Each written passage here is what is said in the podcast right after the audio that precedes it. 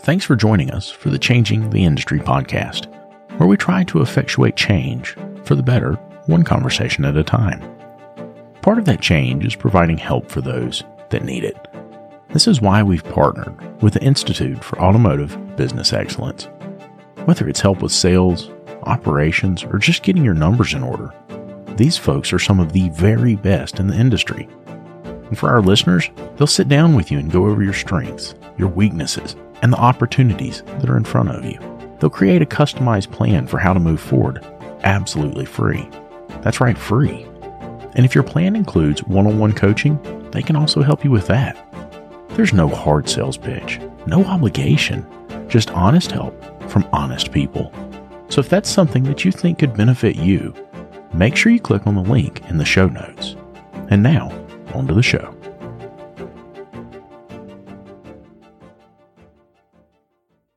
I remember how it used to be. The phone's ringing off the hook. Clients are coming in the front door like crazy, and here comes little technician Timmy. Timmy comes up and he says, Hey, boss, where's my part? Where you want me to go next? What you want me to do? Gosh, Timmy, if I knew, I'd tell you, buddy, but I am covered up. All of that stopped when I found Shopware. With Shopware, you get an industry leading expediter right there in the software. It tells you if your parts are here, where your technician should go next, and how much time they have left to complete the jobs in the day. Go to getshopware.com to learn more.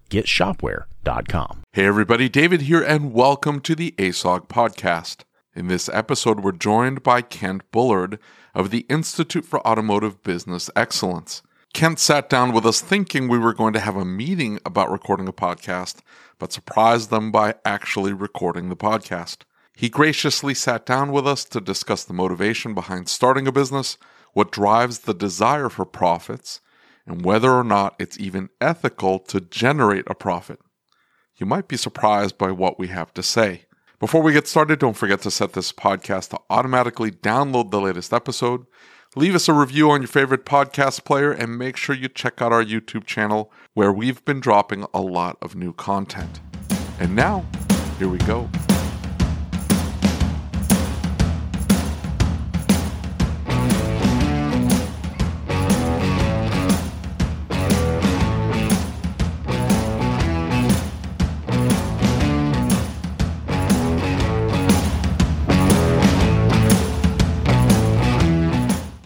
It cannot be that hot on top of a mountain. Do you have like a Dude. Those are- of insulation? Those lights behind him are heaters, actually. Exactly. Those are actually warming they're radiant. lamps. They're radiant lamps. Yeah. Yeah, I see. When when we're not doing this, I'm like a lizard. I crawl up on there and I just like bake in the sun.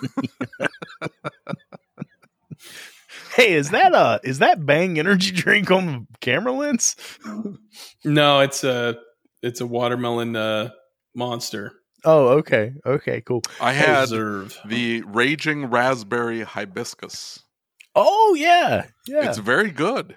it is. You know what It- my new you know what my new favorite energy drink is though? It's the strawberry apricot Red Bull. um, it's not I sugar haven't free. I had tried that it. one.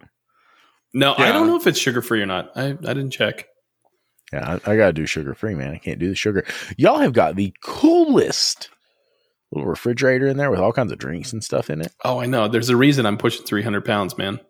I, I mean, like, like I'm I'm thinking that my new shop needs a refrigerator like that.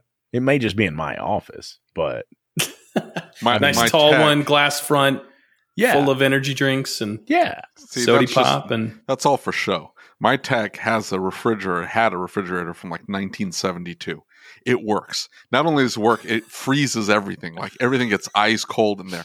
And on the bottom part, like the normal fridge section, not the freezer. And so he's like, Hey, I'm going to dump this thing. You mind if I bring it to the shop? No, bring it down. So, like, when you come into the second building and you're heading into this office, this massive 1972 behemoth is just sitting there in the corner. yeah, freezing everything inside. I don't need any glass front anything. I want I want my stuff icy cold, and that's I- it.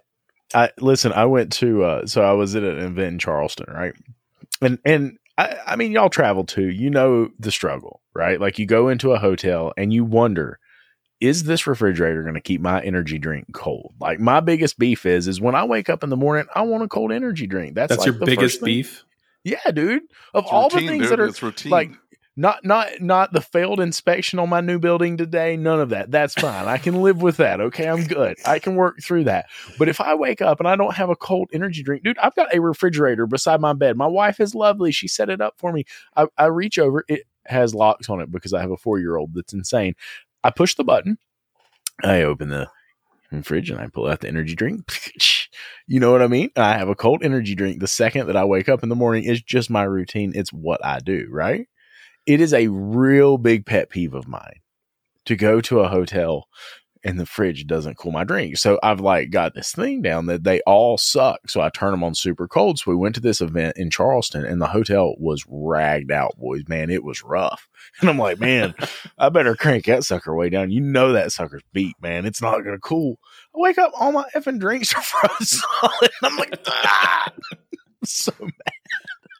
And Did then when any it of 'em defrosts, Yeah. it's going to be all flat and gross. Yeah. Hey, that we were- man. I'm we were at um we were at uh vision one year and uh george calls me he, he said man he said uh, uh it's like 4 a.m you know he calls me he's like dude he's like i just had the shit scared out of myself i'm like what he's like the one of the drinks in the fridge blew up he's like it sounded like a bomb went off Yeah, he's like it blew the door open on the fridge I've done that. Man, this up pissed my wife off. I was just waiting for it to get cold. She's like, well, you forgot about it. It's like, I forget everything. I don't know what to tell you. it's like those people leave the whole case of pepsi in the back seat in the midwest and it's like 25 degrees below zero Yeah. like frozen the only Pepsi saving grace is it's never sugar. It's never a sugary drink. So it's all sugar free. So it- it'll leave a film, but it's not sticky. I can't deal with the sticky. She The said the same thing about you.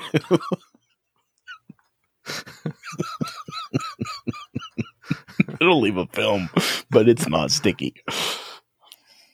Who's leaving the? I'm leaving the film. Who's leaving the film here? I don't get it. What?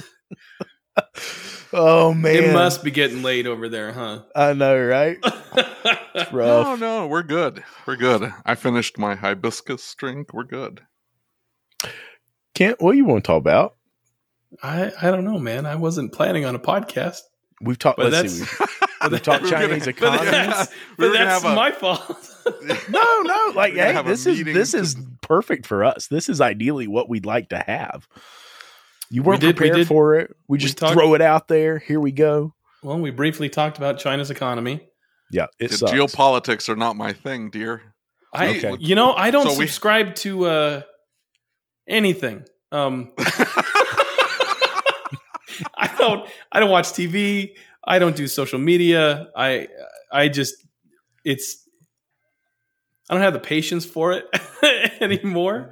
Lucas and I have been telling you about PartsTech for a while now and how it gives you access to unlimited parts and tire vendors and direct integration with over 35 shop management systems. And now they've just launched a new referral program. All you have to do is open your PartsTech account, go to My Shop, and click on the Rewards tab. There you'll find your referral URL, which you can share via email, text message, or on your social media. If your referral signs up for a new account and places five orders in the first 30 days, PartsTech will send you a $100 gift card. That's it. Nothing else is needed. Your referrals can get you $100 just for using PartsTech, which by the way, is absolutely free to get started with.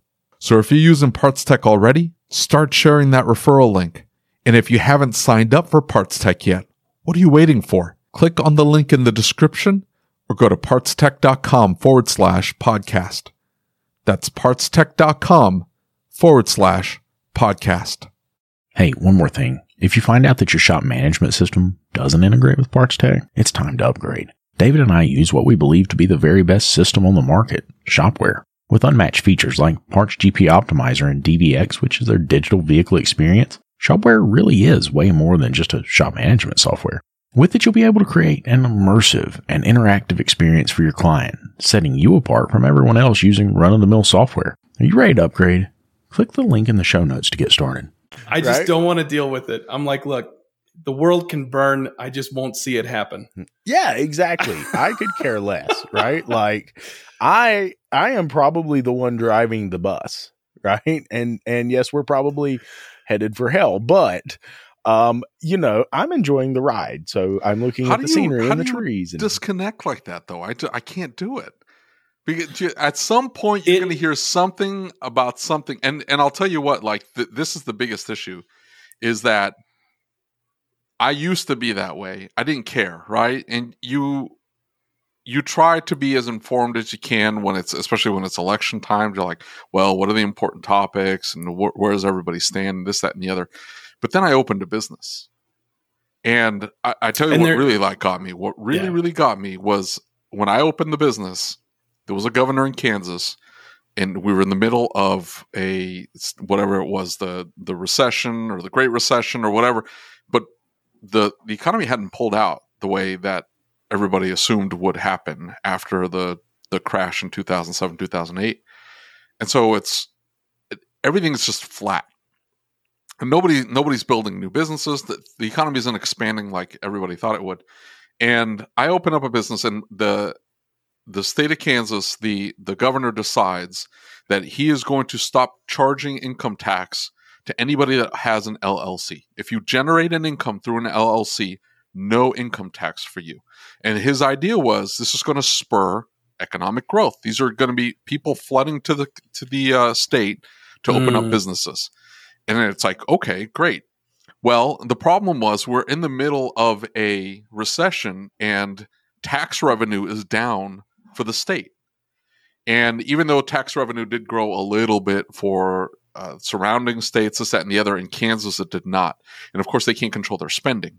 So they they were going into a deficit, turned into a problem. We go into debt as a state. Everybody starts freaking out, and everybody blames this governor for everything that went wrong from 2012 onward in the state of Kansas. Eventually, the legislature comes together and they say, "Hey, this is unsustainable." We could cut spending, but then we won't get reelected. So let's not do that. Let's instead roll back the LLC exemption. And not only that, we're going to do it retroactively. oh, So you Ooh. who have filed your taxes and have, you know, paid whatever you needed to pay to the federal government and you got a big fat exemption for the state government, just one day open up your mailbox and you've got a big fat bill from the state of Kansas. And uh, you have 60 days to pay this. Oh, oh, and that's crazy. by the dude. way, we're about to start filing the following year's sale, uh, income taxes. And you thought all year long you were going to pay zero, but uh, turns out you're going to have to pay something. And so Dang. all of those elected officials that we've been sending to Topeka screwed over every single small business owner in the state of Kansas. And because it constitutes a, sm- a fair minority in the state of Kansas, because most people are W 2 employees, nobody cared. Nobody cared. They're not looking at what happens down the road. Like, hey, all of a sudden, I've got to pay a big fat bill. Guess what? I'm not hiring somebody. I'm not expanding my business. I'm not buying that extra equipment. I'm not looking for a new space, right? Nobody looks at that. Nobody cares. They're just looking at it. States in debt. We need to make money. Let's go after the small business owners. And that's what they did. And they're looking at it as, oh, look at that $10 million a year business.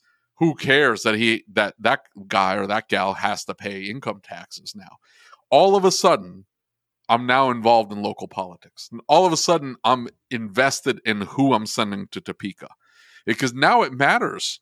Like if they can do this, And I can understand that. Yeah, I can of- understand. It matters who you send. It you know I don't care who the president is necessarily because unless they get involved in like the minutia of everyday life, which sometimes happens apparently, it is it is less a big deal uh, who is in Washington than it is who is at your state capital. It- when we shut down around COVID, it was a bigger deal who we had as the county commissioner yeah, in Johnson County. Kansas, than it was who the president was.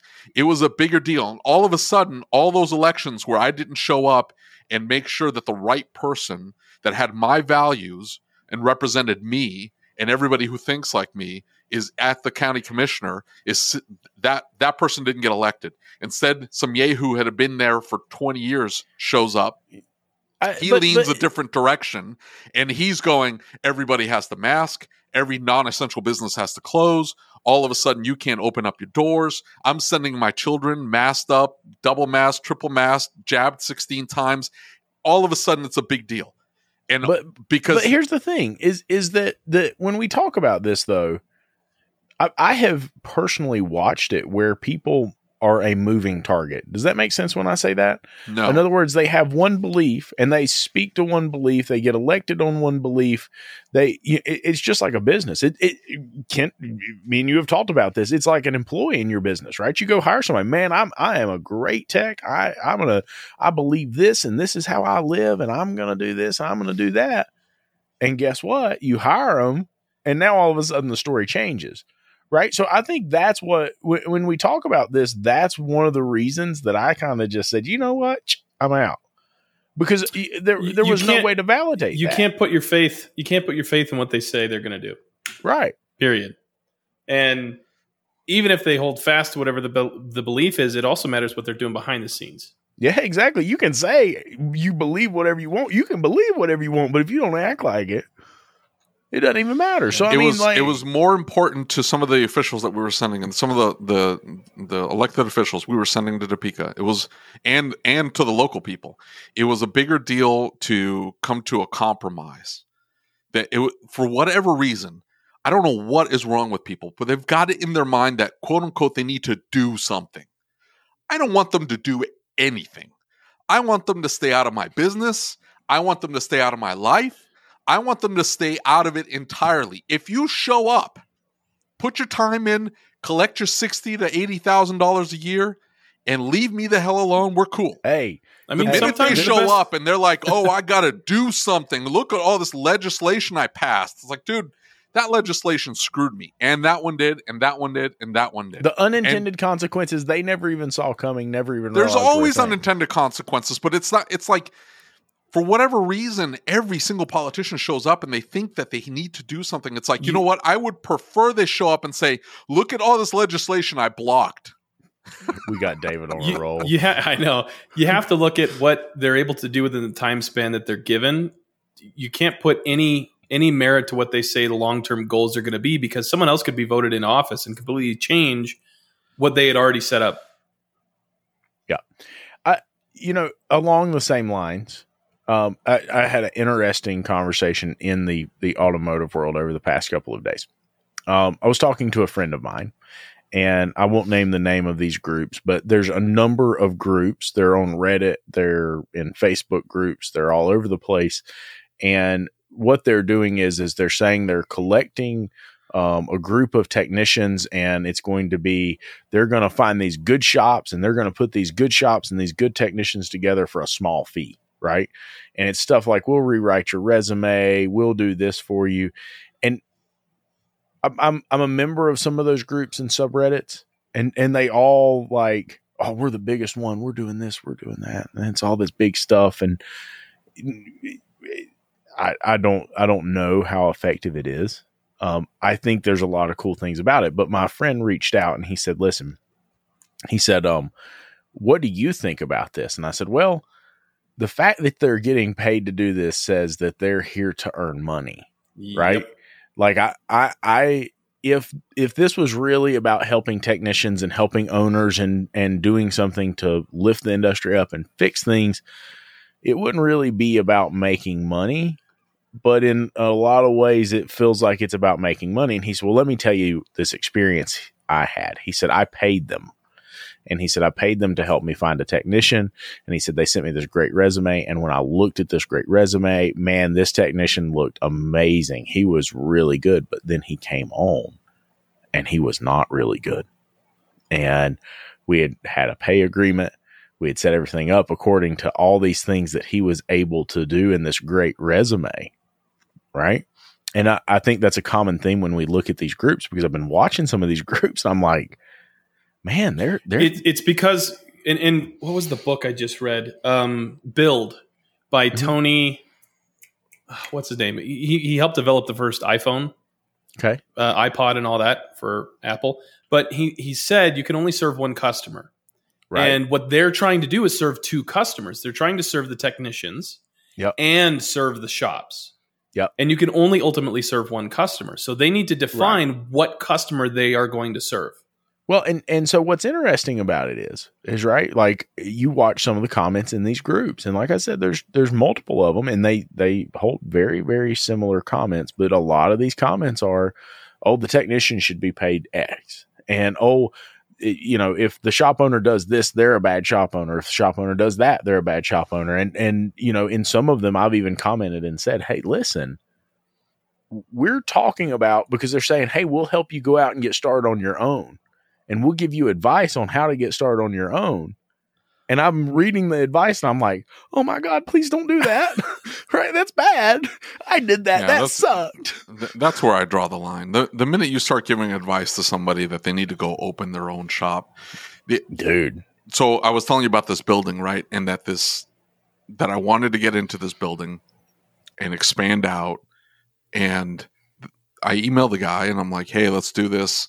I want to see it, this that and the other." And he and he tells me that we already have half of it leased out to a repair shop and I drive by just to check it out Right. and it, it was it's like a crude looks like just opened up repair shop and and here's the thing like I, I don't understand and i blame shop owners for all this by the way i don't understand how they think they're going to be able to properly repair vehicles being under equipped i bootstrapped it from from day one yeah. with with what I had in the bank account. But guess what? Like if I had a cheap scanner, I could get away with a lot, right? That's not the case anymore. It, it's just not the case anymore. You need Yeah, to have agree. multiple scan tools. You've got to have access to a ton of information. You've got to know what you can touch and what you can't touch. You've got to know what's going to need this calibration, what's going to need that. Just something as simple Service as information, right? Like you, you've got to, dude, It's- 190 bucks a month. They're For- dis- yeah, they're well, it's not- it's disillusioned not with the even that. fantasy. No, it's not even that. It's a it's a hundred and whatever ninety dollars, but you need to have two, uh, uh two Yeah. access to two, And then uh, log to two, into uh, yes. OE, buy a daily subscription here, if you, daily if you need it, we've got a 2020 Wrangler in the shop right now. My text like, "Hey, service information is not available on this thing." Well, guess what? Now I got to pay for the subscription to get into Tech Authority, and so he can properly repair this thing. All of this, it, and here's the thing: like these technicians just don't know. There, there was a comment on starting a, a, a repair shop in the ASOG group. Yeah. And the guy's like, "Hey, I'm I'm getting out on my own." hey, what's everybody using for service information to find labor hours and this, that, and the other? And it's like, dude, if you don't even know that, yeah, if you don't like, if you don't even know what service information your previous shop that you can't handle or you can't be at anymore because you just can't put up with it any longer, if you don't even know what service information or how they were even building tickets, what makes you think you can go out on your own? Right. Well, and and look that that's go work as a service advisor somewhere for a year at least. the, here here's my problem, right? Is because these groups are giving bad information to techs, right? And and and in the same respect, they're giving bad information to owners and ways of of writing resumes that aren't exactly true and saying we're helping you write a resume that's going to get you more money. Well, yeah, if you lie on a resume, you can get more money.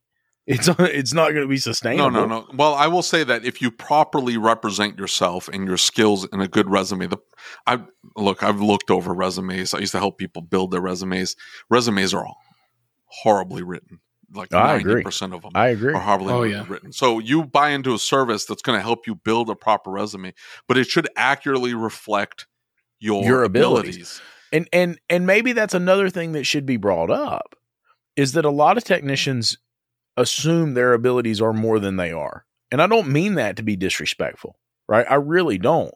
I'm just saying like you know you take them out and you throw them into a real world scenario you take those protections away right? And and you know i was talking to somebody last night good friend of mine ben right? Y'all know ben. Um and I don't know and ben Ben was is. saying huh? I don't know who Ben is. yeah, you do. Um, Ben and I were talking, and Ben had said, like, "Hey, I, I've heard that that the best tech in the shop should earn more than the owner." And I'm like, dude, like the the best tech in the shop can go get a job tomorrow. The owner can't, right? Like if the business goes bankrupt, he still has the tax liability to deal with. He still has all of these other Dissolving liabilities. business, Yeah. Right. He can't just walk away. As a tech, you can walk away. There's a reason the owner earns more. And and and you know, they they were onto this guy that that the shop was doing so poorly. And he says, Look, uh, you know, I gotta start paying everybody flat rate. And and he did it the wrong way. And one of the things that I said was is like I, I have a feeling that this guy went and got coaching help and realized he wasn't making any money. Right. And and I think it's easy for techs to look down on the owners right? And look down and say, look, these guys are really taking advantage. Kent, I mean, you see it every day. The majority of these owners are not, it's not that they're taking advantage of the tax They don't have any money. They're not making any money. No, no, no. They're living. It, it's almost like nobody taught them that a business was supposed to be profitable. Yeah. They think they think that the goal is to break even. yeah. Exactly. Whether whether that's subconscious or conscious, uh, they they don't plan for profit, and every business should plan for profit. Yeah. And that's one of those things when when you deal with employees like that, they're not taking into into account any of that perspective, right? I mean, your owner has has one invested in the property, in the training, in the equipment, in the software, in a lot of these different things. Even though you have two, because don't get me wrong, techs do Yeah. too. But they're also providing the opportunity to work there. They're marketing the business so that cars will come in. They're handling all of the tax uh, stuff for you. They're they're dealing with HR. They're Yeah. dealing with all of the. oh, I mean, you know, David, you were talking about dealing with the state. That's the stuff that the owner has to deal with, Yeah. and heck, they deserve that. But And- you can't you can't confuse yourself with this idea like I I fix cars good, so that means I would run a good business. They're two different things. And and and so that that's kind of what it goes back to is is my belief is a lot of the problem is that we've got technicians that turned owners and they never learned so that is part of the problem right It's the fallacy, is- right? Think about think about how much training, how much education, how much time you invested in fixing a vehicle, yeah right? Okay. How much time have you devoted to running a business? mm-hmm. oh yeah If the answer is is half, less than half than the time you've invested in fixing a car, that's probably not a good way to go. Yep. Yeah. That's a great with point. I'm going to steal that. How long did it. it take you to become a good tech? I don't know, five years. How long have you been running a business? Well, I've never ran a business. What makes you think you'd be a good business owner then? You're, Right. It's like a brand new tech walking in saying, "Yeah, I'm good as that five year tech over there. I can do it better." Does that make any sense? No, it makes no sense. It makes zero sense. But it's every single day. I just don't understand. So this shop opens down the street. It looks like a dirt floor operation. It's not. It's in a nice building at a nice location. They should be absolutely killing it. Maybe they will. I don't know. I'm going to very arrogantly email the guy and say, well, when they go out of business, hook me up and make sure I walk in there because I've been down that road, dude. I've been down that road. Yeah. I'm just telling you right now. I don't know how some of these operations are in business and some of these profitable operations are in business. And here I'm going to I'm going to pick on Kent a little bit. Here's the thing. I agree with you. I 100% agree with you. The the business owner should should uh, make make a good chunk of money, maybe kind of sorta. I, I don't know. It david's really a socialist he hasn't told anybody what he's going to do is he's going to split his I'm- I'm- income up I'm with in- everybody I, I'm deep down. and so they're going to take that they're going to take the honey bun minus the bite that's already been taken out of it and they're going to split it up and they're going to hand it out I'm, to I'm deep down a commune like hippie. I, I just want to live off the Yeah. earth and eat eat like dirt. you know so and and and it's- listen so that is what tax evasion eventually leads to i don't know if you know that no, no, no, no. that, no. that they Tax throw you evasion in a eventually leaves you in in a jail cell. well that hey listen that's the commune hippie deal right like It's you not a commune hippie nature and anything. earth and you think they'll send you me know, to club? concrete and steel bars those are from the earth man it's all natural very natural You think you There- think I'll end up lots in club? of nudity So, Um, so Will I why end why up in Club Fed? Do you think I'll end up in Club Fed? Or are they going to send me to the to the rough one? so so David, why shouldn't an owner make what they make? No, no, no, no. They should. They should. They should. I agree with you. the The issue is there. There's a certain. I, I look. I'm just, I'm trying to figure out a way to word this without without sounding like a like a commie. Uh,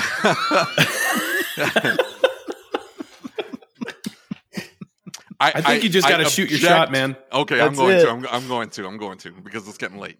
He I did that when the object tax lady to- walked in. I object. Why do you always got to bring that up? Huh? Why, Just do, why do you have real to with bring you. that up? You just shot your shot, man. I didn't Uh, shoot any but- shot. No, wait a minute. There's that no wasn't shot what to you be said. Uh, what was the ex service advisor's name? You shot. Oh no, never mind. I can't say that on the air. I take. that back. I'm sorry. You know, you know, you're making it seem like there's something shady going. There's nothing. There's nothing. Nothing going on. No, there's clearly nothing going on. You turned into a blobbering whatever you want to call it, puddle of drool on the floor. It's okay. Anyway, I, I was on a roll here, and you you you screwed me up mentioning me up. I'll tell you about Anyway. it later, Kent. There's nothing to tell. There's nothing to tell. Anyway, I I I object in part to things like company retreats. Let's look at it that way. Uh, a- as something. If the business is generating enough income to be able to all of a sudden, hey, we're all going to a company retreat and we're all going to, uh, you know, enjoy time at what, whatever, at this amusement park. And uh, we're going to spend, you know, the weekend in the mountains. then why not pay the employees more?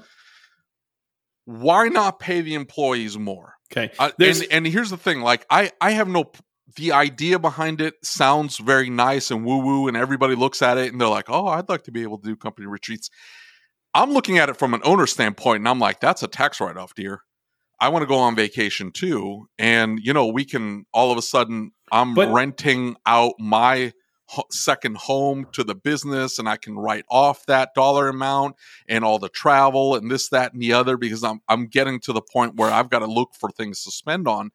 And and uh, I got I got two points for you.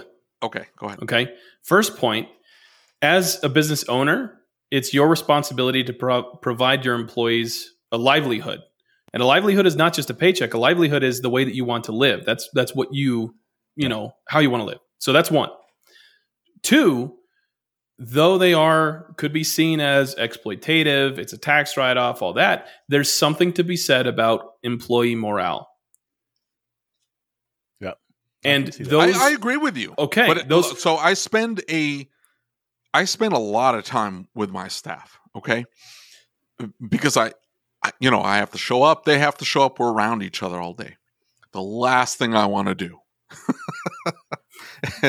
is go like on on a weekend trip with them.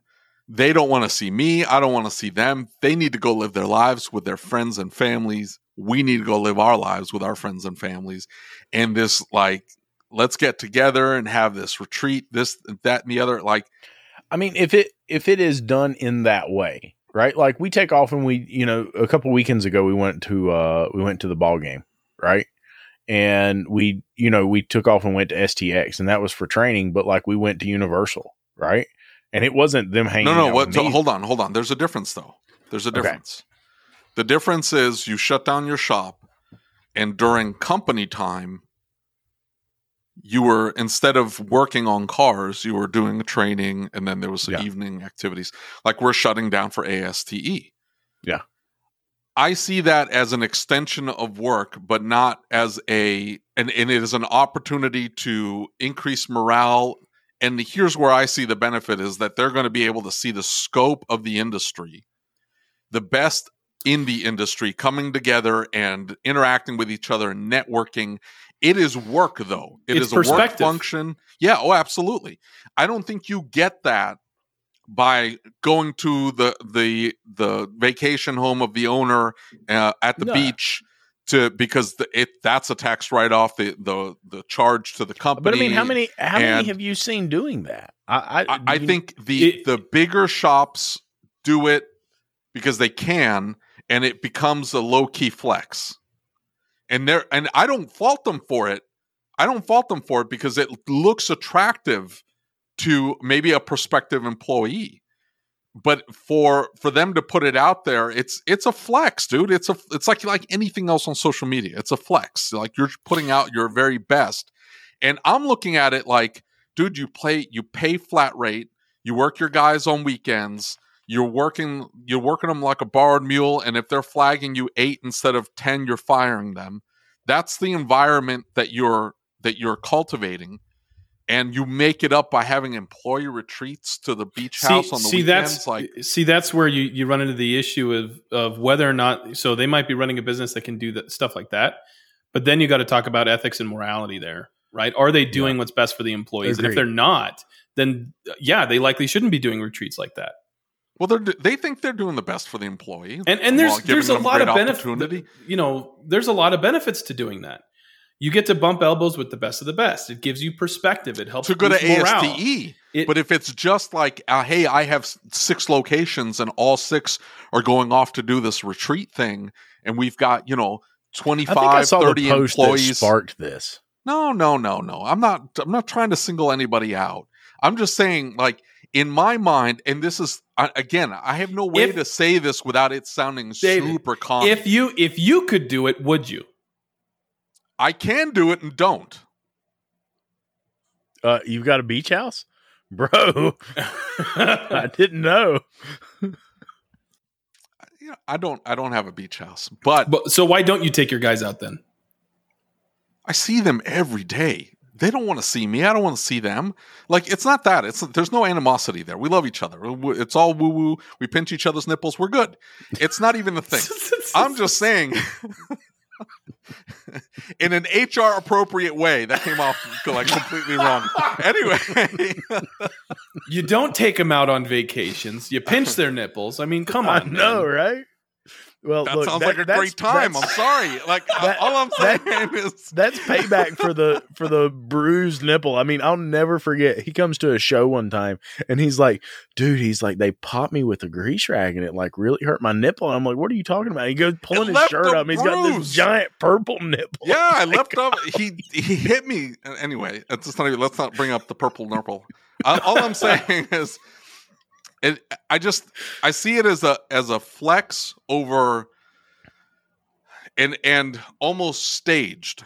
Does that make does that, Yeah, does that make it sense? does. It, it, kind of like- has to be staged because if you're going to invest that amount of time, energy, you know, money into something that big, one because it serves all those purposes, you should also take advantage of the opportunity to market your business as a place for good technicians to go. Mhm. But then But there has to be that's- that's follow up. point, There has though. to be follow through because you can't just be like, "Hey, we're the best shop ever," and then treat your guys like shit. Don't pay them I- I- well enough. No, no, Have- no, no. I think I think these places are paying their guys extremely well. That's not that's not my what I'm saying. I'm I'm saying that the the business's focus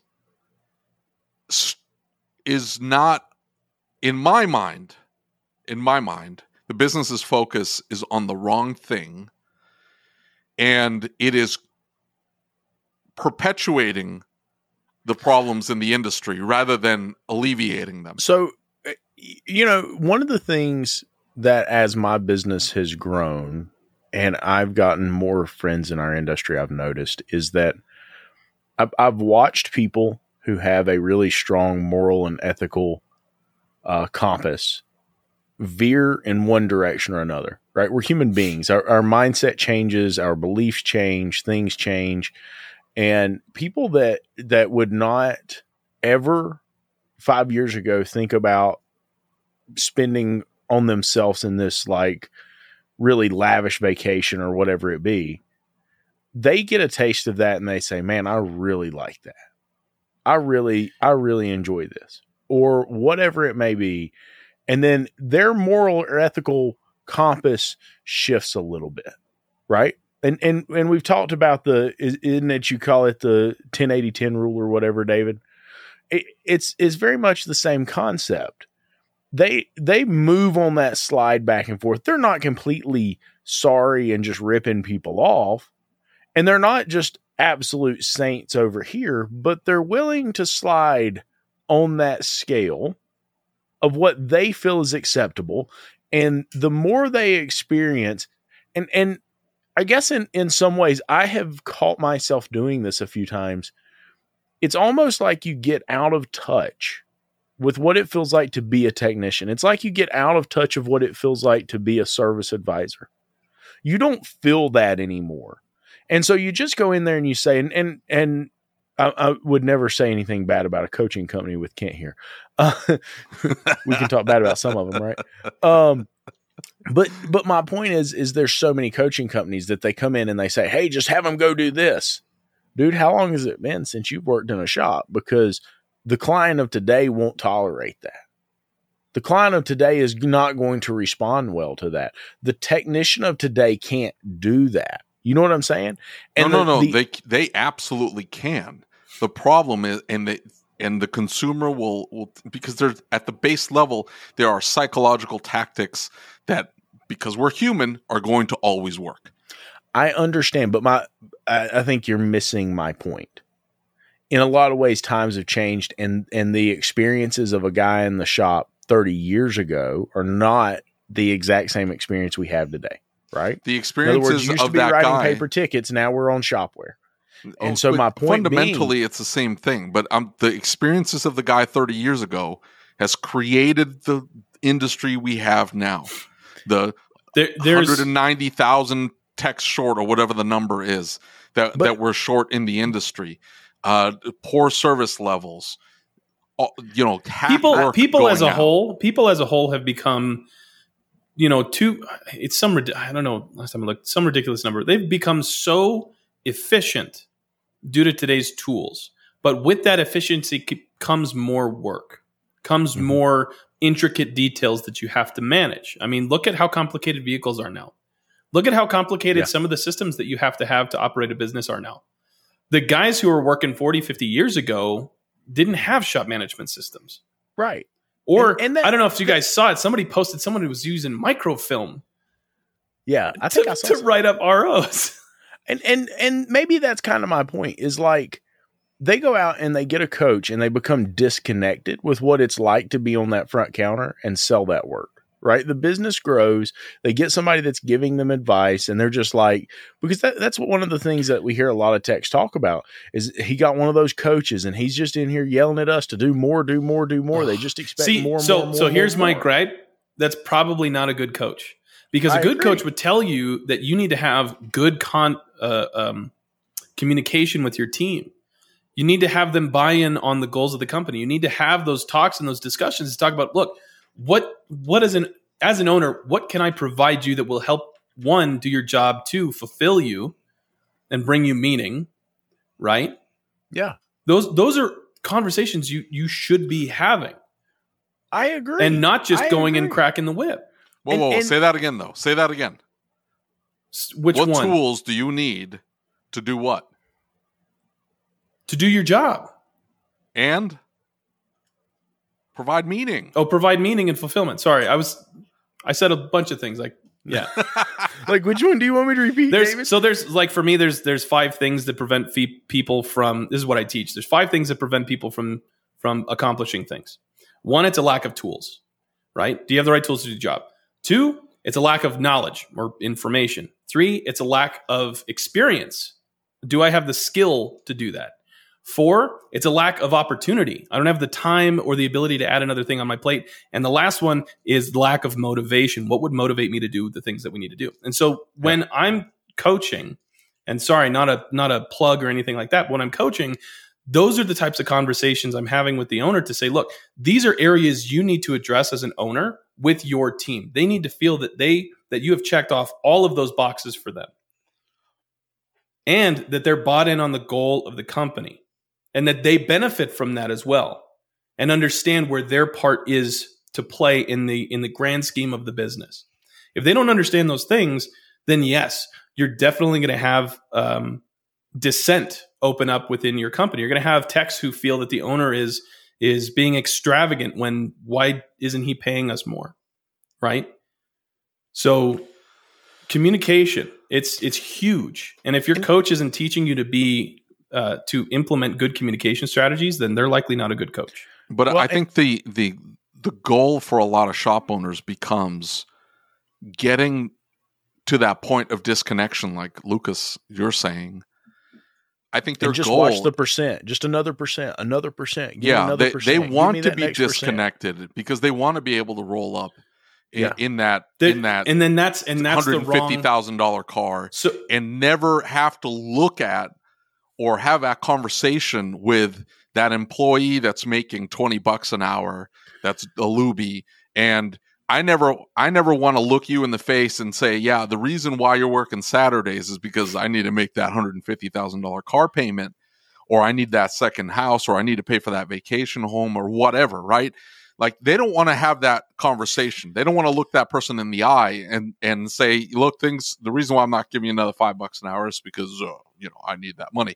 And so, rather than have that, they they have to distance themselves, and that's what they look for in the coaching company. The coaching company is looking to get them, quote unquote, out of the business. Work on the business, not in the business. Blah blah blah. That kind of BS. And not that you shouldn't, you absolutely should. That's not what I'm trying to say. All I'm saying is that there there should be a level of connection, and that's not for everybody. I get it. It's not for everybody.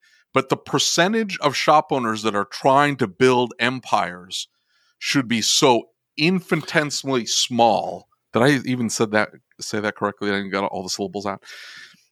It should be so small that you can count them on on a couple of hands, and then you have everybody else, and everybody else needs to operate from a different mindset, from a different base level, and it should be, uh, hey, let's let's create meaning and purpose to what we do every single day.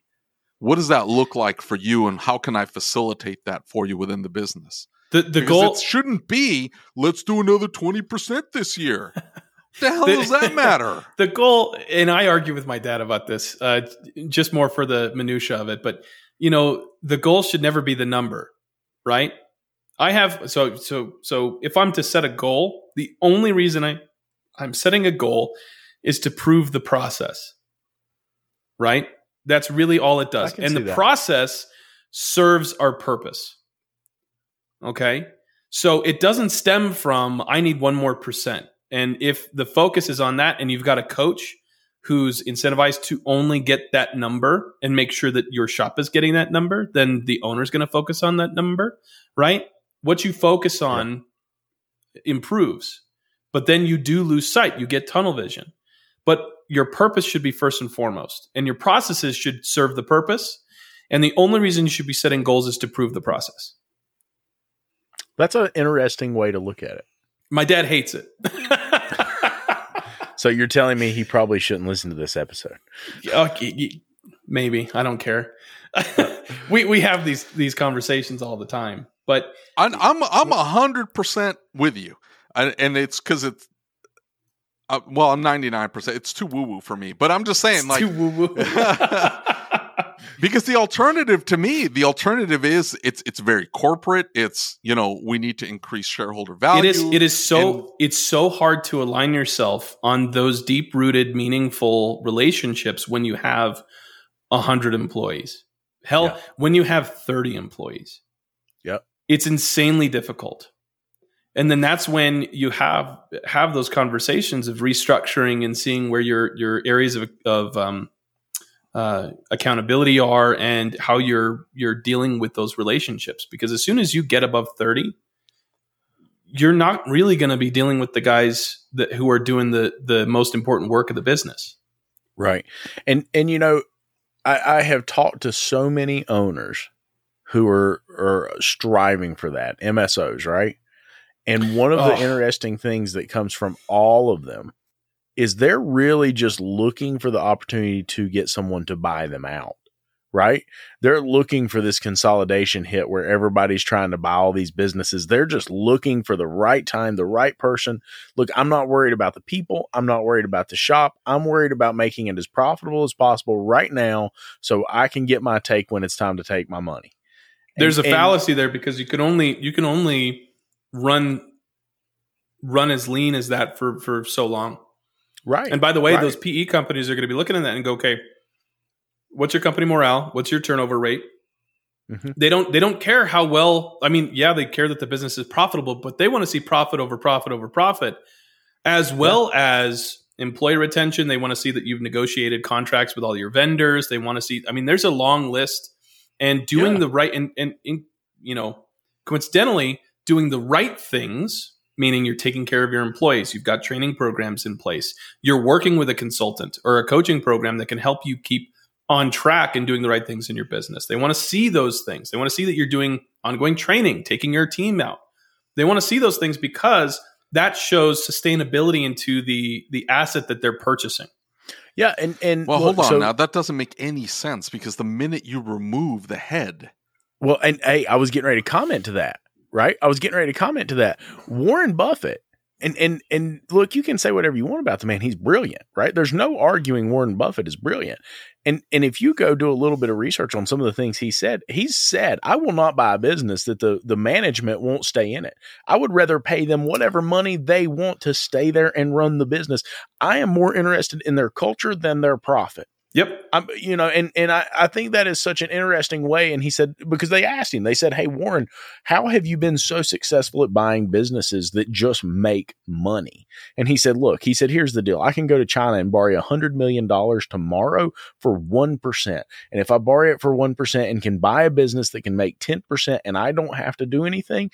I just made really good money. I made 9%. I'm getting stingy in my old age. I want 15. I want 20. But he said the only way that I accomplish that is buying businesses with a good management and leadership strategy that has a good culture and the business is profitable when I buy it.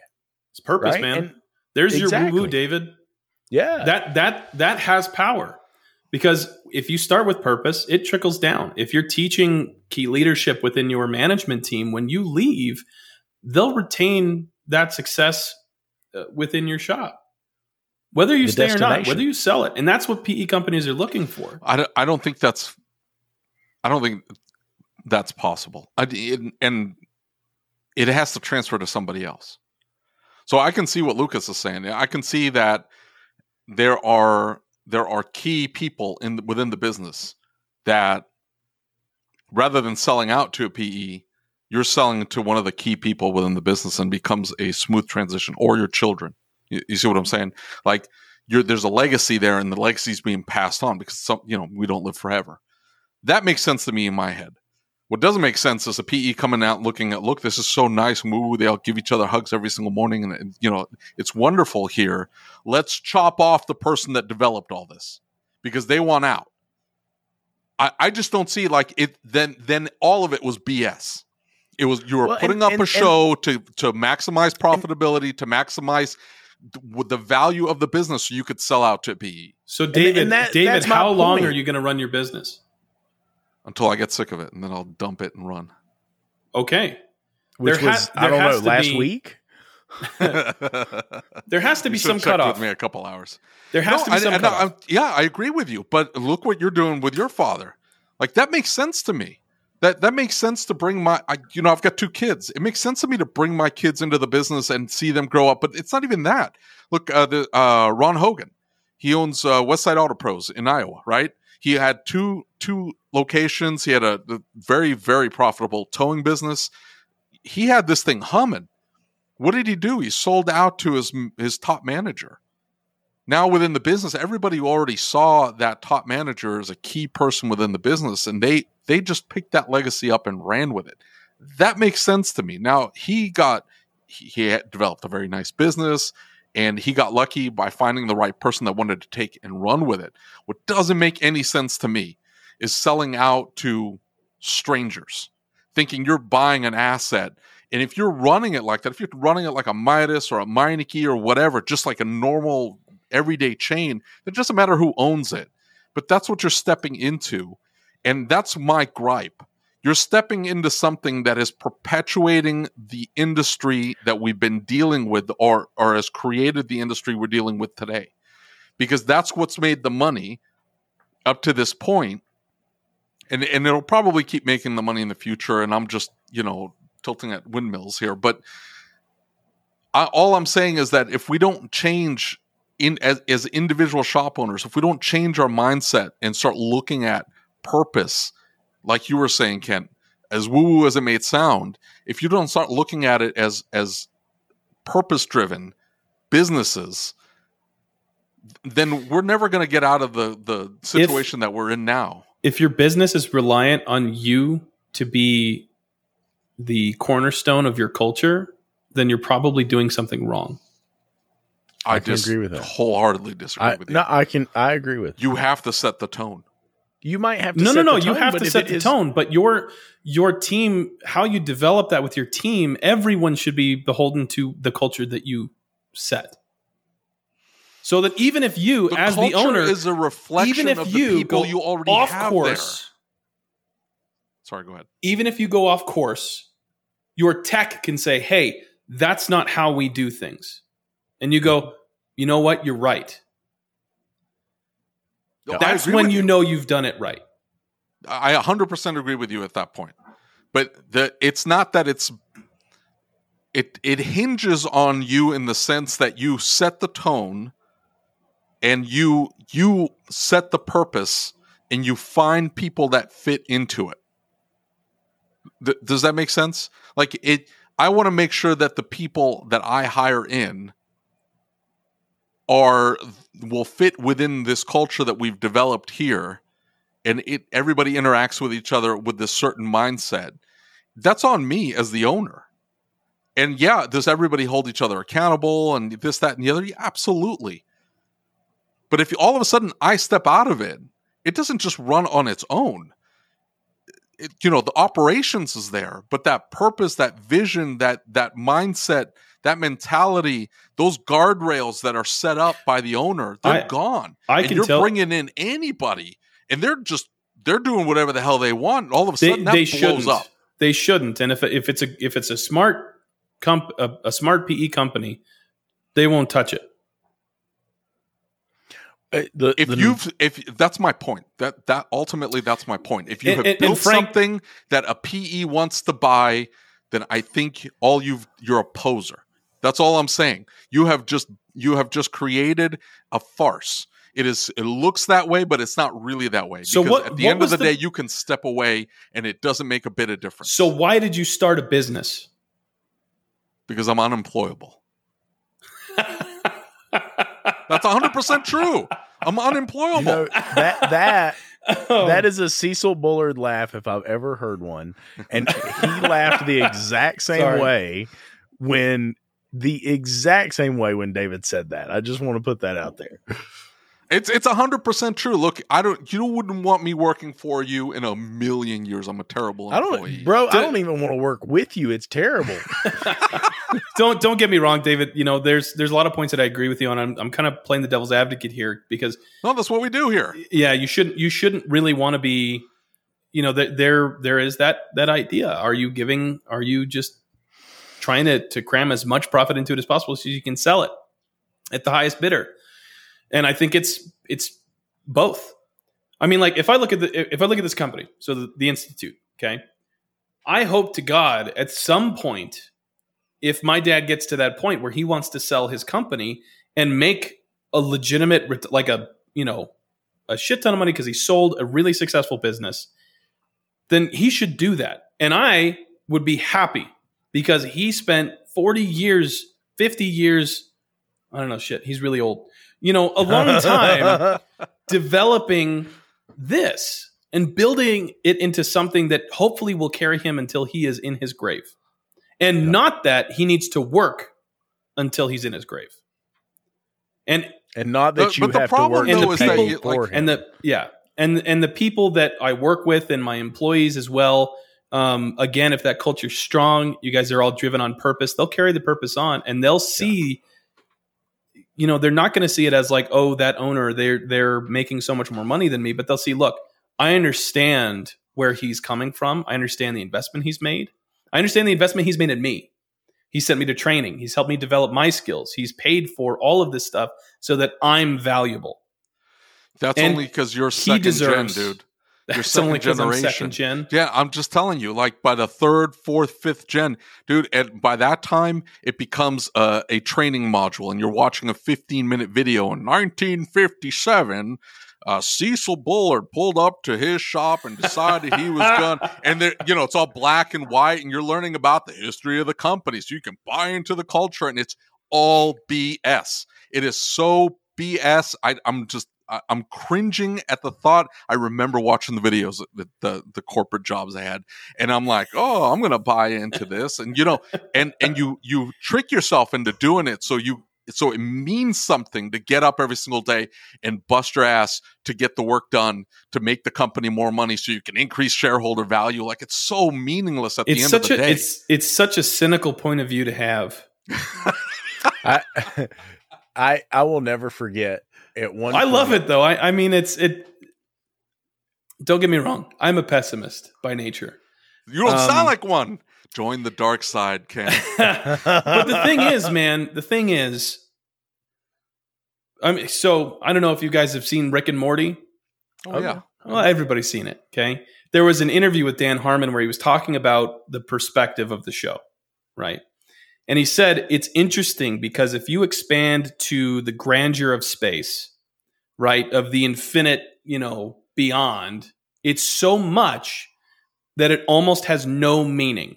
It's only when you you dive in, shrink down to a Yeah. a family unit and their struggles and their relationships where you find purpose and meaning. That and- is- dude. That's deep. And it's That's what deep. it's what you focus on, what you put your attention on. And if you can, you know, I don't know how your employees are. I hope, you know, they're doing all right. but if you continue to if you continue to focus on on a pessimistic view on a you know and i see where you're coming from you've been playing devil's advocate but if No, you're, no, I if you're too pessimistic too dark this. too narcissist i mean i mean that's got to be miserable man I think uh, you you've got it all wrong here, Be- because I think the opposite is narcissistic. I think the opposite is meaningless. I'm just telling you, you are you're putting on a meaning to something that is meaningless. I, however, don't see it that way. I think it's important that the, the relationships we develop within the business are so much more important than the profit at the end of the day. It is so much more important that we provide meaning and purpose to our lives in what we do every single day than it is for me to squeeze out another 5%. You know, I, So I've- that's I've- all that's I'm sorry. I wait for you to start talking and I interrupt you on purpose. I, it, it's I'm used to it, right? It's the ADD thing. It happened. You know, my wife has ADHD too. It, I'm used to it. Okay, but but here here's the thing that I'll say is, um, in the past there were interviews, and in those interviews, we spoke with people, and then later on, someone would reach out and say, "Do you think they really believe that? Like I work for them." do, do you really think that they think that's true? And that was really interesting to hear. You made that When- overly vague. Say that again. You I'm trying to pinpoint the person you're talking about. is this an, is this an employee reaching out talking about Thi- their owner this- like Somewhat, yeah. Okay. Yeah, Th- this was this was an interview that we did, and they talked about culture, they talked about the business, they talked about all these things. And when they reach, this all happens. I knew some of their employees, and their employees reached out and said, "Man, do they really believe that? Because that's not what it's like to work here. That's Exactly. not what we go through every single day, man. That that sounds a lot like you're really caring about your people, but man, that's not what we're experiencing. so And that that's hard to hear. And th- when you say you you become a product of what you focus on. You become a product of where your focus is.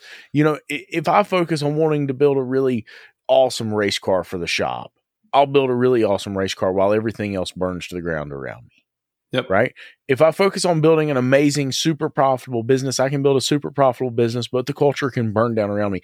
One of the biggest fears of being a business owner, the biggest stresses of being a business owner for me is I try and float all of those plates. Right now, I've got too many plates floating and I am dropping plates left and right. But my point is, is that how many of us think that our culture is amazing? How many of us think that we're hitting all the marks out of the park? And you, you, you find out later, you know, hey, it, it's, it's, it's people before profit. And and you know, look, I'm from the country, right? And and people still sit in rocking chairs out here and chew tobacco. And and you know, they're rocking back and forth in chair. You think I really believe that? no, I don't. I mean, that's I don't that's know. Maybe that's my point. That's my point. Is at a certain point it becomes contrived BS. I'll, I'll give you a perfect example. Just the idea of employee of the month. If you have a big enough in, uh, business, a big enough organization that you can announce, uh, Jane Smith is our employee of the month. Everybody claps and they get a little trophy and they get a, a nice steak dinner and this, that, and the other. That is such contrived BS. It is a show of culture, a show of meaning and purpose when there is nothing. It is, it is vapid. It is just, it's such BS. And so, rather than sit down with, he couldn't take it anymore. He had to turn the AC on. no. rather than, no, oh, that was the toilet. Yeah, that's my mom and dad upstairs. So rather than sit down with that employee and say, look, this is where you are within this organization. This is where we would like to see you, where we need you to be, this, that, and the other. What can we do for you? Where do you want to be? Where, where do you see yourself? How can we grow together? How can I facilitate that? Is Those are those are literally like my first three questions when I interview somebody. But I mean, how how do you? But you, this is a they don't even know the answer and to that question. I, I I I agree. I agree. But it's not throwing their their face up on the wall and calling them employee of the month. I guarantee you it's not that. That they're going to work their asses off so they can be employee of the month like that somehow matters? Nobody cares. They don't care. We don't care. We're just throwing it up there because we don't want them to quit because then we have to work. So we're like just throwing it up there just to, oh look, I'm going to pat you on the back. Pat pat, here's your employee of the month plaque. It's so meaningless. Rather than sitting down and with that person as an individual and having a conversation of what can i do for you? What can i facilitate for you? What can i do to make your life better? What can we do to grow together as an organization as an owner as an employee what can we do let's talk about this let's have this conversation and not just once it's But every those are single hard week conversations, man. it shouldn't be those though. are hard. I understand, but those are hard conversations. That is hard to to learn to do that. A lot of owners, right? Like a lot of them are technicians who went and started a shop. They were service advisors who went and started a shop, fix the car. When you- like when I, you I shift- just want to fix the cars. When you shift that position, right, from being an employee to an to an employer, your responsibility shift. right? Absolutely. That that that mantle you have to wear and carry is immense. And it's Yeah. difficult to have those conversations when you're saying, I have to follow through on this. Yeah. I'm not saying the conversations are easy. They they fill me with anxiety right up until the moment where the person sits down and I and I'm looking at them and I'm like, because you know I don't like to talk to people. Right, this is about as close as I can get. And you're on a computer screen. It's you know whatever. But face to face, it's it's a much more difficult thing because you're reacting to nuances, right? That you're looking at them and you you feel like they don't they're not happy, and you're unhappy, and this that and the other what I'm saying is that without having those conversations, you really cannot build the type of organization that we're talking about that that provides purpose and meaning to what we do every single day. You cannot do it without having those conversations because you're building it from the bottom up. You have to you have to know what it is that drives them. And it's not more money. It's never more money. But it's we've gotten it in our heads shop owners everywhere that it's oh it's just if I pay them better I'm going to take them out on these retreats. We're going to be doing you know I'm going to take them out on the lake and we're going to go jet skiing for the weekend. They're going to really enjoy they're going to they're going to get a chance to see what my life looks like on the weekends because they can't afford any of this stuff. How is that fair? How is that how is that supposed to motivate them? It's not. It's going to create animosity. It's that's all it's Yeah. doing. And the minute these employees realize it is did we did he just spend the entire weekend flexing on us? This is a really nice house. This is a nice lake. He pulled up in his you know giant van and pulling this huge boat because we bought him a boat. And you know i'm not this uh, again this sounds so commie and i'm so anti-commie. It's terrible.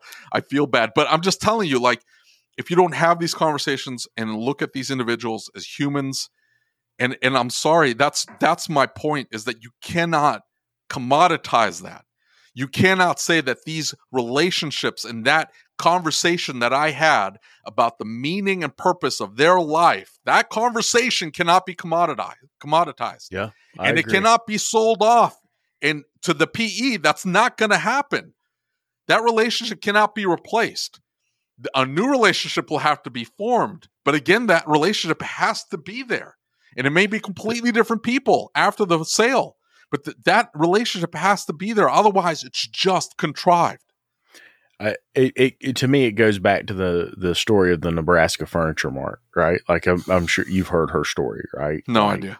But we have one here that's fantastic. Yeah, th- she was an immigrant. She came here with nothing, right, and started a business from scratch. I mean, dude, like hardcore scratch. Lost everything a couple times, turned it into the world's biggest furniture mart, right, and build a culture around the furniture mart that that was like nothing you had ever seen. And and it it's another Warren Buffett story. Go back and listen to the story, and he said, like I bought the company because she was there. If she wasn't there, I would have never bought the company. I, w- I was hiring her yeah, I, I gave billions of dollars for the company, but it wasn't the company I was buying. I was I was hiring her. That's how I was going to hire her. Right? And he said I put her in place and her team in place and asked them to continue doing what they were doing. And the And- minute and she I get died, if she did die or whatever, you become I'm, I'm pretty sure three she did, five but the seven family two. took it over and kept going with it. It's it's a nice it's a nice it's a nice business. It's very successful. We have one here in Kansas City. They do very well. We've bought stuff from them. It's whatever. I'm just saying that the guy delivering that washing machine on Saturday at 4 p.m. has no connection to that. I- that's what I'm saying. And th- if that's what you want to build, then good, great, do it. That's fantastic. I just don't understand why it seems so damn desirable to so many people. What's that? Rose Blumkin, founded in 1937. Why does that seem so desirable to so many shop owners? That I'm going to create an organization that's going to create employee number 3745 that's going to be working at 4 p.m. doing that last minute oil change uh, on a Saturday because I need to squeeze out a little bit more revenue and a little bit more profit in order to show a 20% increase year over year in order to increase the value of the business. Why would you want to build that? I, I'm I'm just listen. I'm just gonna I'm gonna I'm gonna sidetrack you for just a second. I've got to share it. In 37, Blumkin borrowed the initial $500 investment from her brother while her husband continued to run their secondhand clothing store. In 1983, at age 89, Miss B sold 80% of the Nebraska Furniture Mart to Warren Buffett in a one page handshake deal. Buffett bought the company without auditing her books uh, or her inventory, instead basing the deal on his own shopping experience at the mart and his respect for the Blumkin family. Um, she sold it because of the belief that if she sold before her death, her children wouldn't fight over the company. She continued to work at the store, putting in her normal 70 hour work week using an electric scooter to get around. Ended up working until she died in the store. She at 95, they forced her into retirement, and that right after that's when she died. I'm going to be working 95 in my little scooter. I'm going to have a heart attack at 50, 49. We'll see. I'm just saying, like, and then I'll I'll just croak and die. But you know, I don't. Nah, listen, bro. The- I hate to tell you this. You're going to be one of those people who like we're pushing around. Just fueled by hate Yeah, and cynicism. not going to be able to talk. He's going to have to bottle it all up inside. We're just going to push. he'll him have he'll and- have a seizure a day and just be fueled by rage. You know, exactly. I, I came He's across just watching this, this devolve around him. Do I sound hateful and, cyn- and cynical? I, I don't understand. I, I thought I was sounding very uh, very woo woo and, and kumbaya. I I came across this thread, and it, the argument was, um, all all taxes by paid by a business are really just paid by the customer. All taxes, every single time. You increase taxes on a business, you're just increasing the what the customer has to pay, or you're decreasing the size of the company in some way, shape, or form. They don't have an extra employee, they're cutting back on something to, to absorb the cost. But at the end of the day, and oh man, all these business owners just started piling on that no, no, no, no. We, business owners pay a lot of taxes. Look, uh, workman's comp and payroll taxes and property taxes and blah blah blah blah blah blah blah. And they were just adamant that at the end of the day, uh, all that is just BS because you're paying it out of gross revenue, and gross revenue is generated by the customer. If the customer doesn't pay, you don't have any gross revenue. Guess what? You're not paying anything, and therefore can't pay your taxes. You're just going to go out of business. So everything is paid by the customer. Should be. Absolutely every single dime. Not it should be anything. At some point, you run out of money. Even if you've got a personal stash, you run out of that personal stash if you're funding the company out of your own pocket. And then what? Like the, the one guy goes, Hey, I borrowed money to pay my tax bill. It's like, okay, great. How are you paying on that loan? Out of gross yeah. revenue. It's the customer paying every yep. single dime of taxes. And uh, it was seen as a cynical viewpoint. I, I, don't understand where this is all getting labeled as cynical. The, cus- the customer should pay for everything. That's the customer does pay for everything. That's how that works. No, no, no. That's I know. I well, huh? Works. I we've worked with a lot of shops. There's a lot of shop owners who are paying into their business just to keep things afloat, paying out of their own pocket to pay employees to do certain things, and it's uh, due to it's due to to naivety, it's due to lack of experience in that position and all that. But you know, that's to, to me, I don't think that's a cynical viewpoint at all. Uh, that just is the way that it should be. Customers should be paying for everything, everything. Absolutely. Yeah. So when you raise taxes on a business, the only one suffering is the customer. Yep. If it's a good business. Because if the business doesn't know to raise their prices, then or adjust well, pricing and stuff like that, I, was, yeah, I think the argument was that in some businesses they can't raise their prices, or otherwise they wouldn't be they wouldn't be competitive. But oh. I know, I know, and and then at the end of the day, it's like, okay, well then don't be competitive like that. Pivot pivot. Like you, ha- yeah, you have to offer something different that nobody else is offering. I want to, I want to posit this. You know why? Because I like take take my dad for instance. My dad wants to make an impact on the industry, right? If he didn't have me, he'd still try to go for it. And in you know near the end of his life, I'm sure he would want to sell sell his valuable company for a good chunk of change. Why can't he also want what's best for the culture of his company? and put things in place to make sure that his employees are taken care of, the culture persists beyond him, all of those things. And not become a, you know, a shop like you were saying where some guy's got to, you know, do a a, um, a quick oil change on a Saturday evening. I, I think it's naive to to think that that's completely possible. So some so, some concessions will have to be made. And not that, that I'm not saying that they're all unacceptable. No, I, I think I think some concessions can be made and everything's fine. And uh, I, I, don't know. I don't know. And in my, he, he can probably do it. I, you know, he he knows what he's doing. I, in my mind, I I'm, I'm just I'm trying to I'm trying to be the opposite of what your stance is. You know, I think that good people can still be good people and still think, provide on those things and still take the route that they're taking with a lot of the MSOs. Do I think everyone will? No, I guarantee there's a lot of guys who are squeezing out what they can out of their shops to try and sell to the highest bidder. I think I think the, the but I think there's good, good, people out there. I think the are, definition of good becomes very malleable at that point. I, I do. It's just it's it's so. I,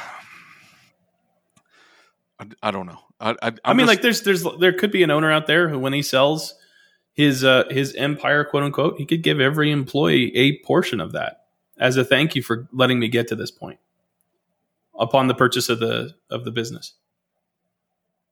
I, I mean, there's there's happen. there's opportunities for good people to do good things outside of this because uh, and not to again, I'm not trying to like oh it's so pessimistic, but the line of the line of the path that you're taking with this, David, is there's only one way to get to, and it's all BS.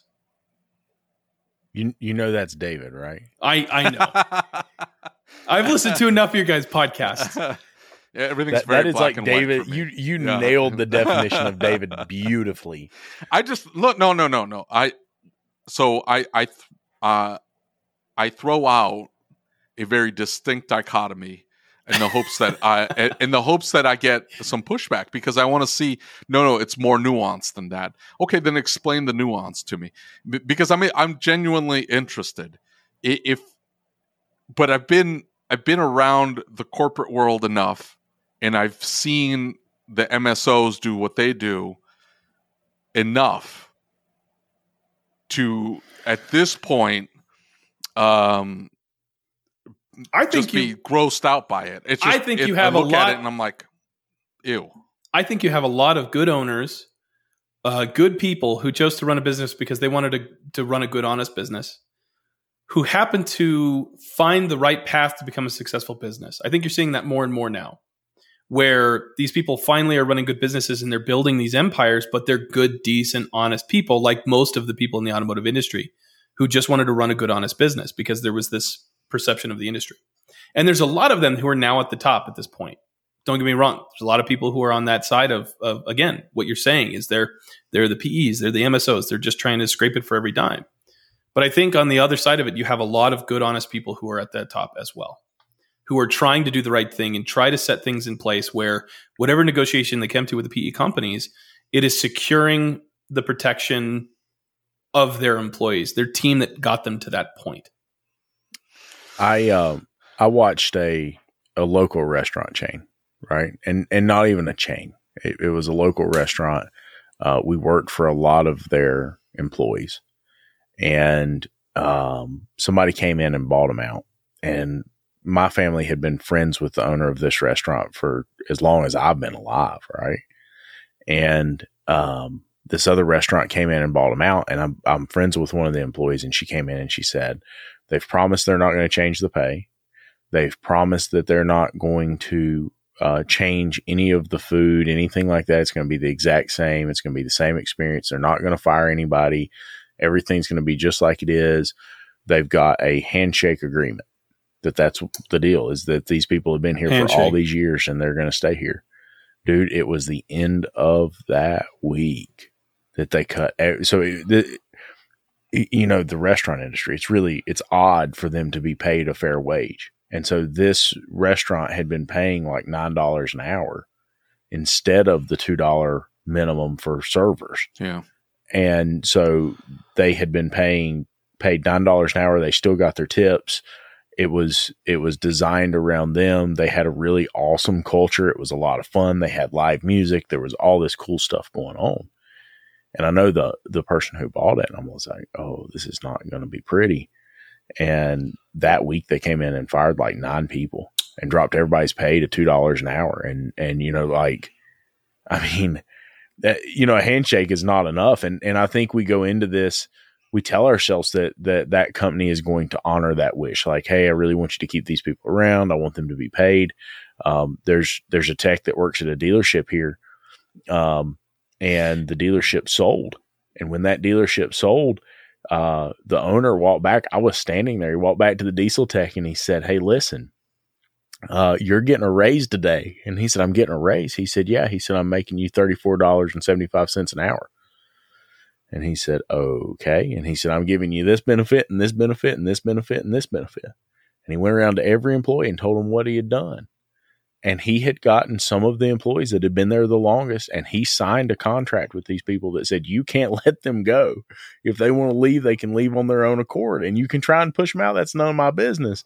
But while they're here, here's the agreement I have with them. You have to honor it. If we're going to sell the business, that's what we're going to do. And I thought that was a super honorable thing to do, but it had to be on paper. It had to be written and down. and that's the thing, man. You know, it comes down to each individual person. What kind of legacy do you want to leave? Yep. And if you're adamant about that legacy, then be adamant about it. I mean, hell, Yeah. if you're at that point, you've got the money to hire a lawyer to write up the right contract that protects your people. Yep, Yep, exactly. Because I mean, Do listen, the right listen, thing. When you die, you ain't taking it with you, right? Like you can you can sell that business for for whatever many millions of dollars you sell it for, but you're not taking it with you when you go. I mean, what what are you trying to accomplish by keeping it? The money, Yeah, the legacy lives on that's my point. to a certain degree. Hey, I've got a I've got a far more important question than all this. Like it's probably way more important than this. And I, I hate to change subject. But I got to change subject. Are we We're about time to Florida? change subjects.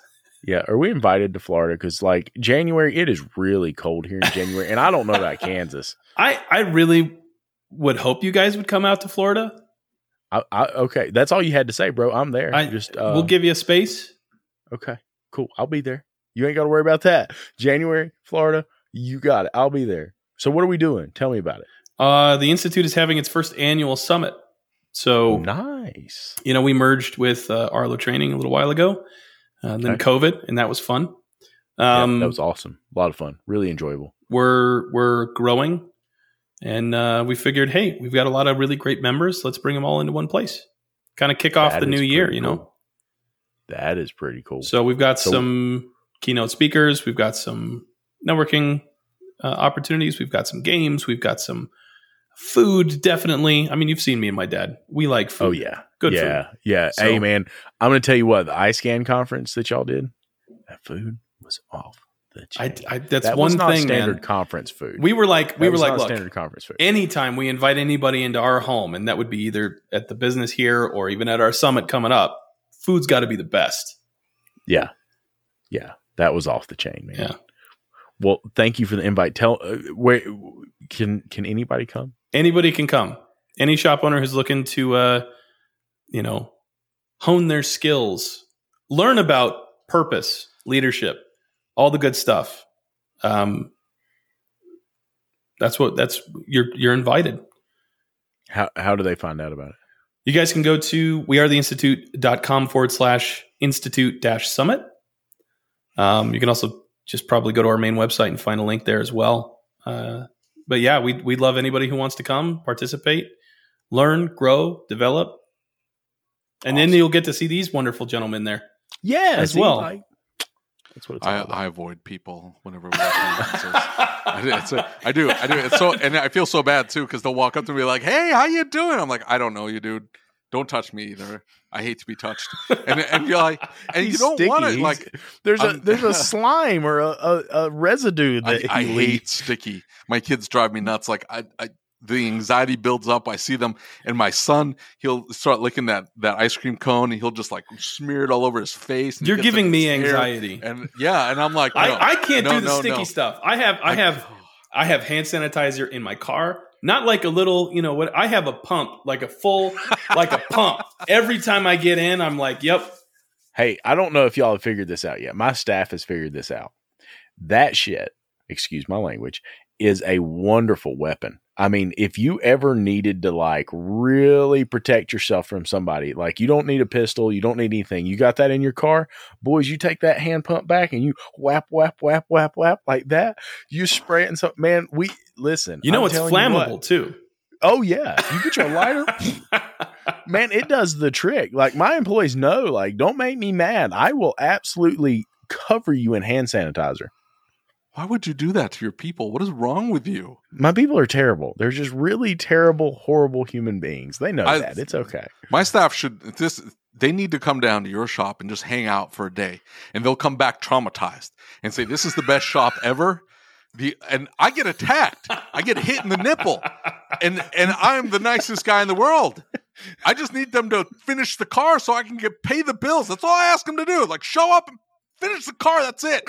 That's all I'm asking you to do. It's that simple. And they don't. They don't finish the car and they're like, "Hey, you, you- you're a slave driver. This is terrible." No, no, no. Go down to go down Lucas's shop, piss him off, get farted on, and then get dumped with hand sanitizer all over you, and then come back to me and tell me I'm mean. Yeah, yeah, sounds sounds pretty logical. I mean that you don't do that there? No, no. Oh, I'm so excited to hang out with you guys at ASTE. Yeah, it's going to be a lot of fun. I'm really excited about that too, because you like you you've got uh, a series of classes. Mhm. Your dad's got a whole day, and I guess that's both of you on on Thursday. Like that's a whole day class, right? Whole day of the Bullards. Woo! I've I've got my service advisor. I've got a new service advisor we just hired. She's in that class. Uh, Nice. I am really excited about What's it. her Dude, name? I'll make sure my dad picks on her.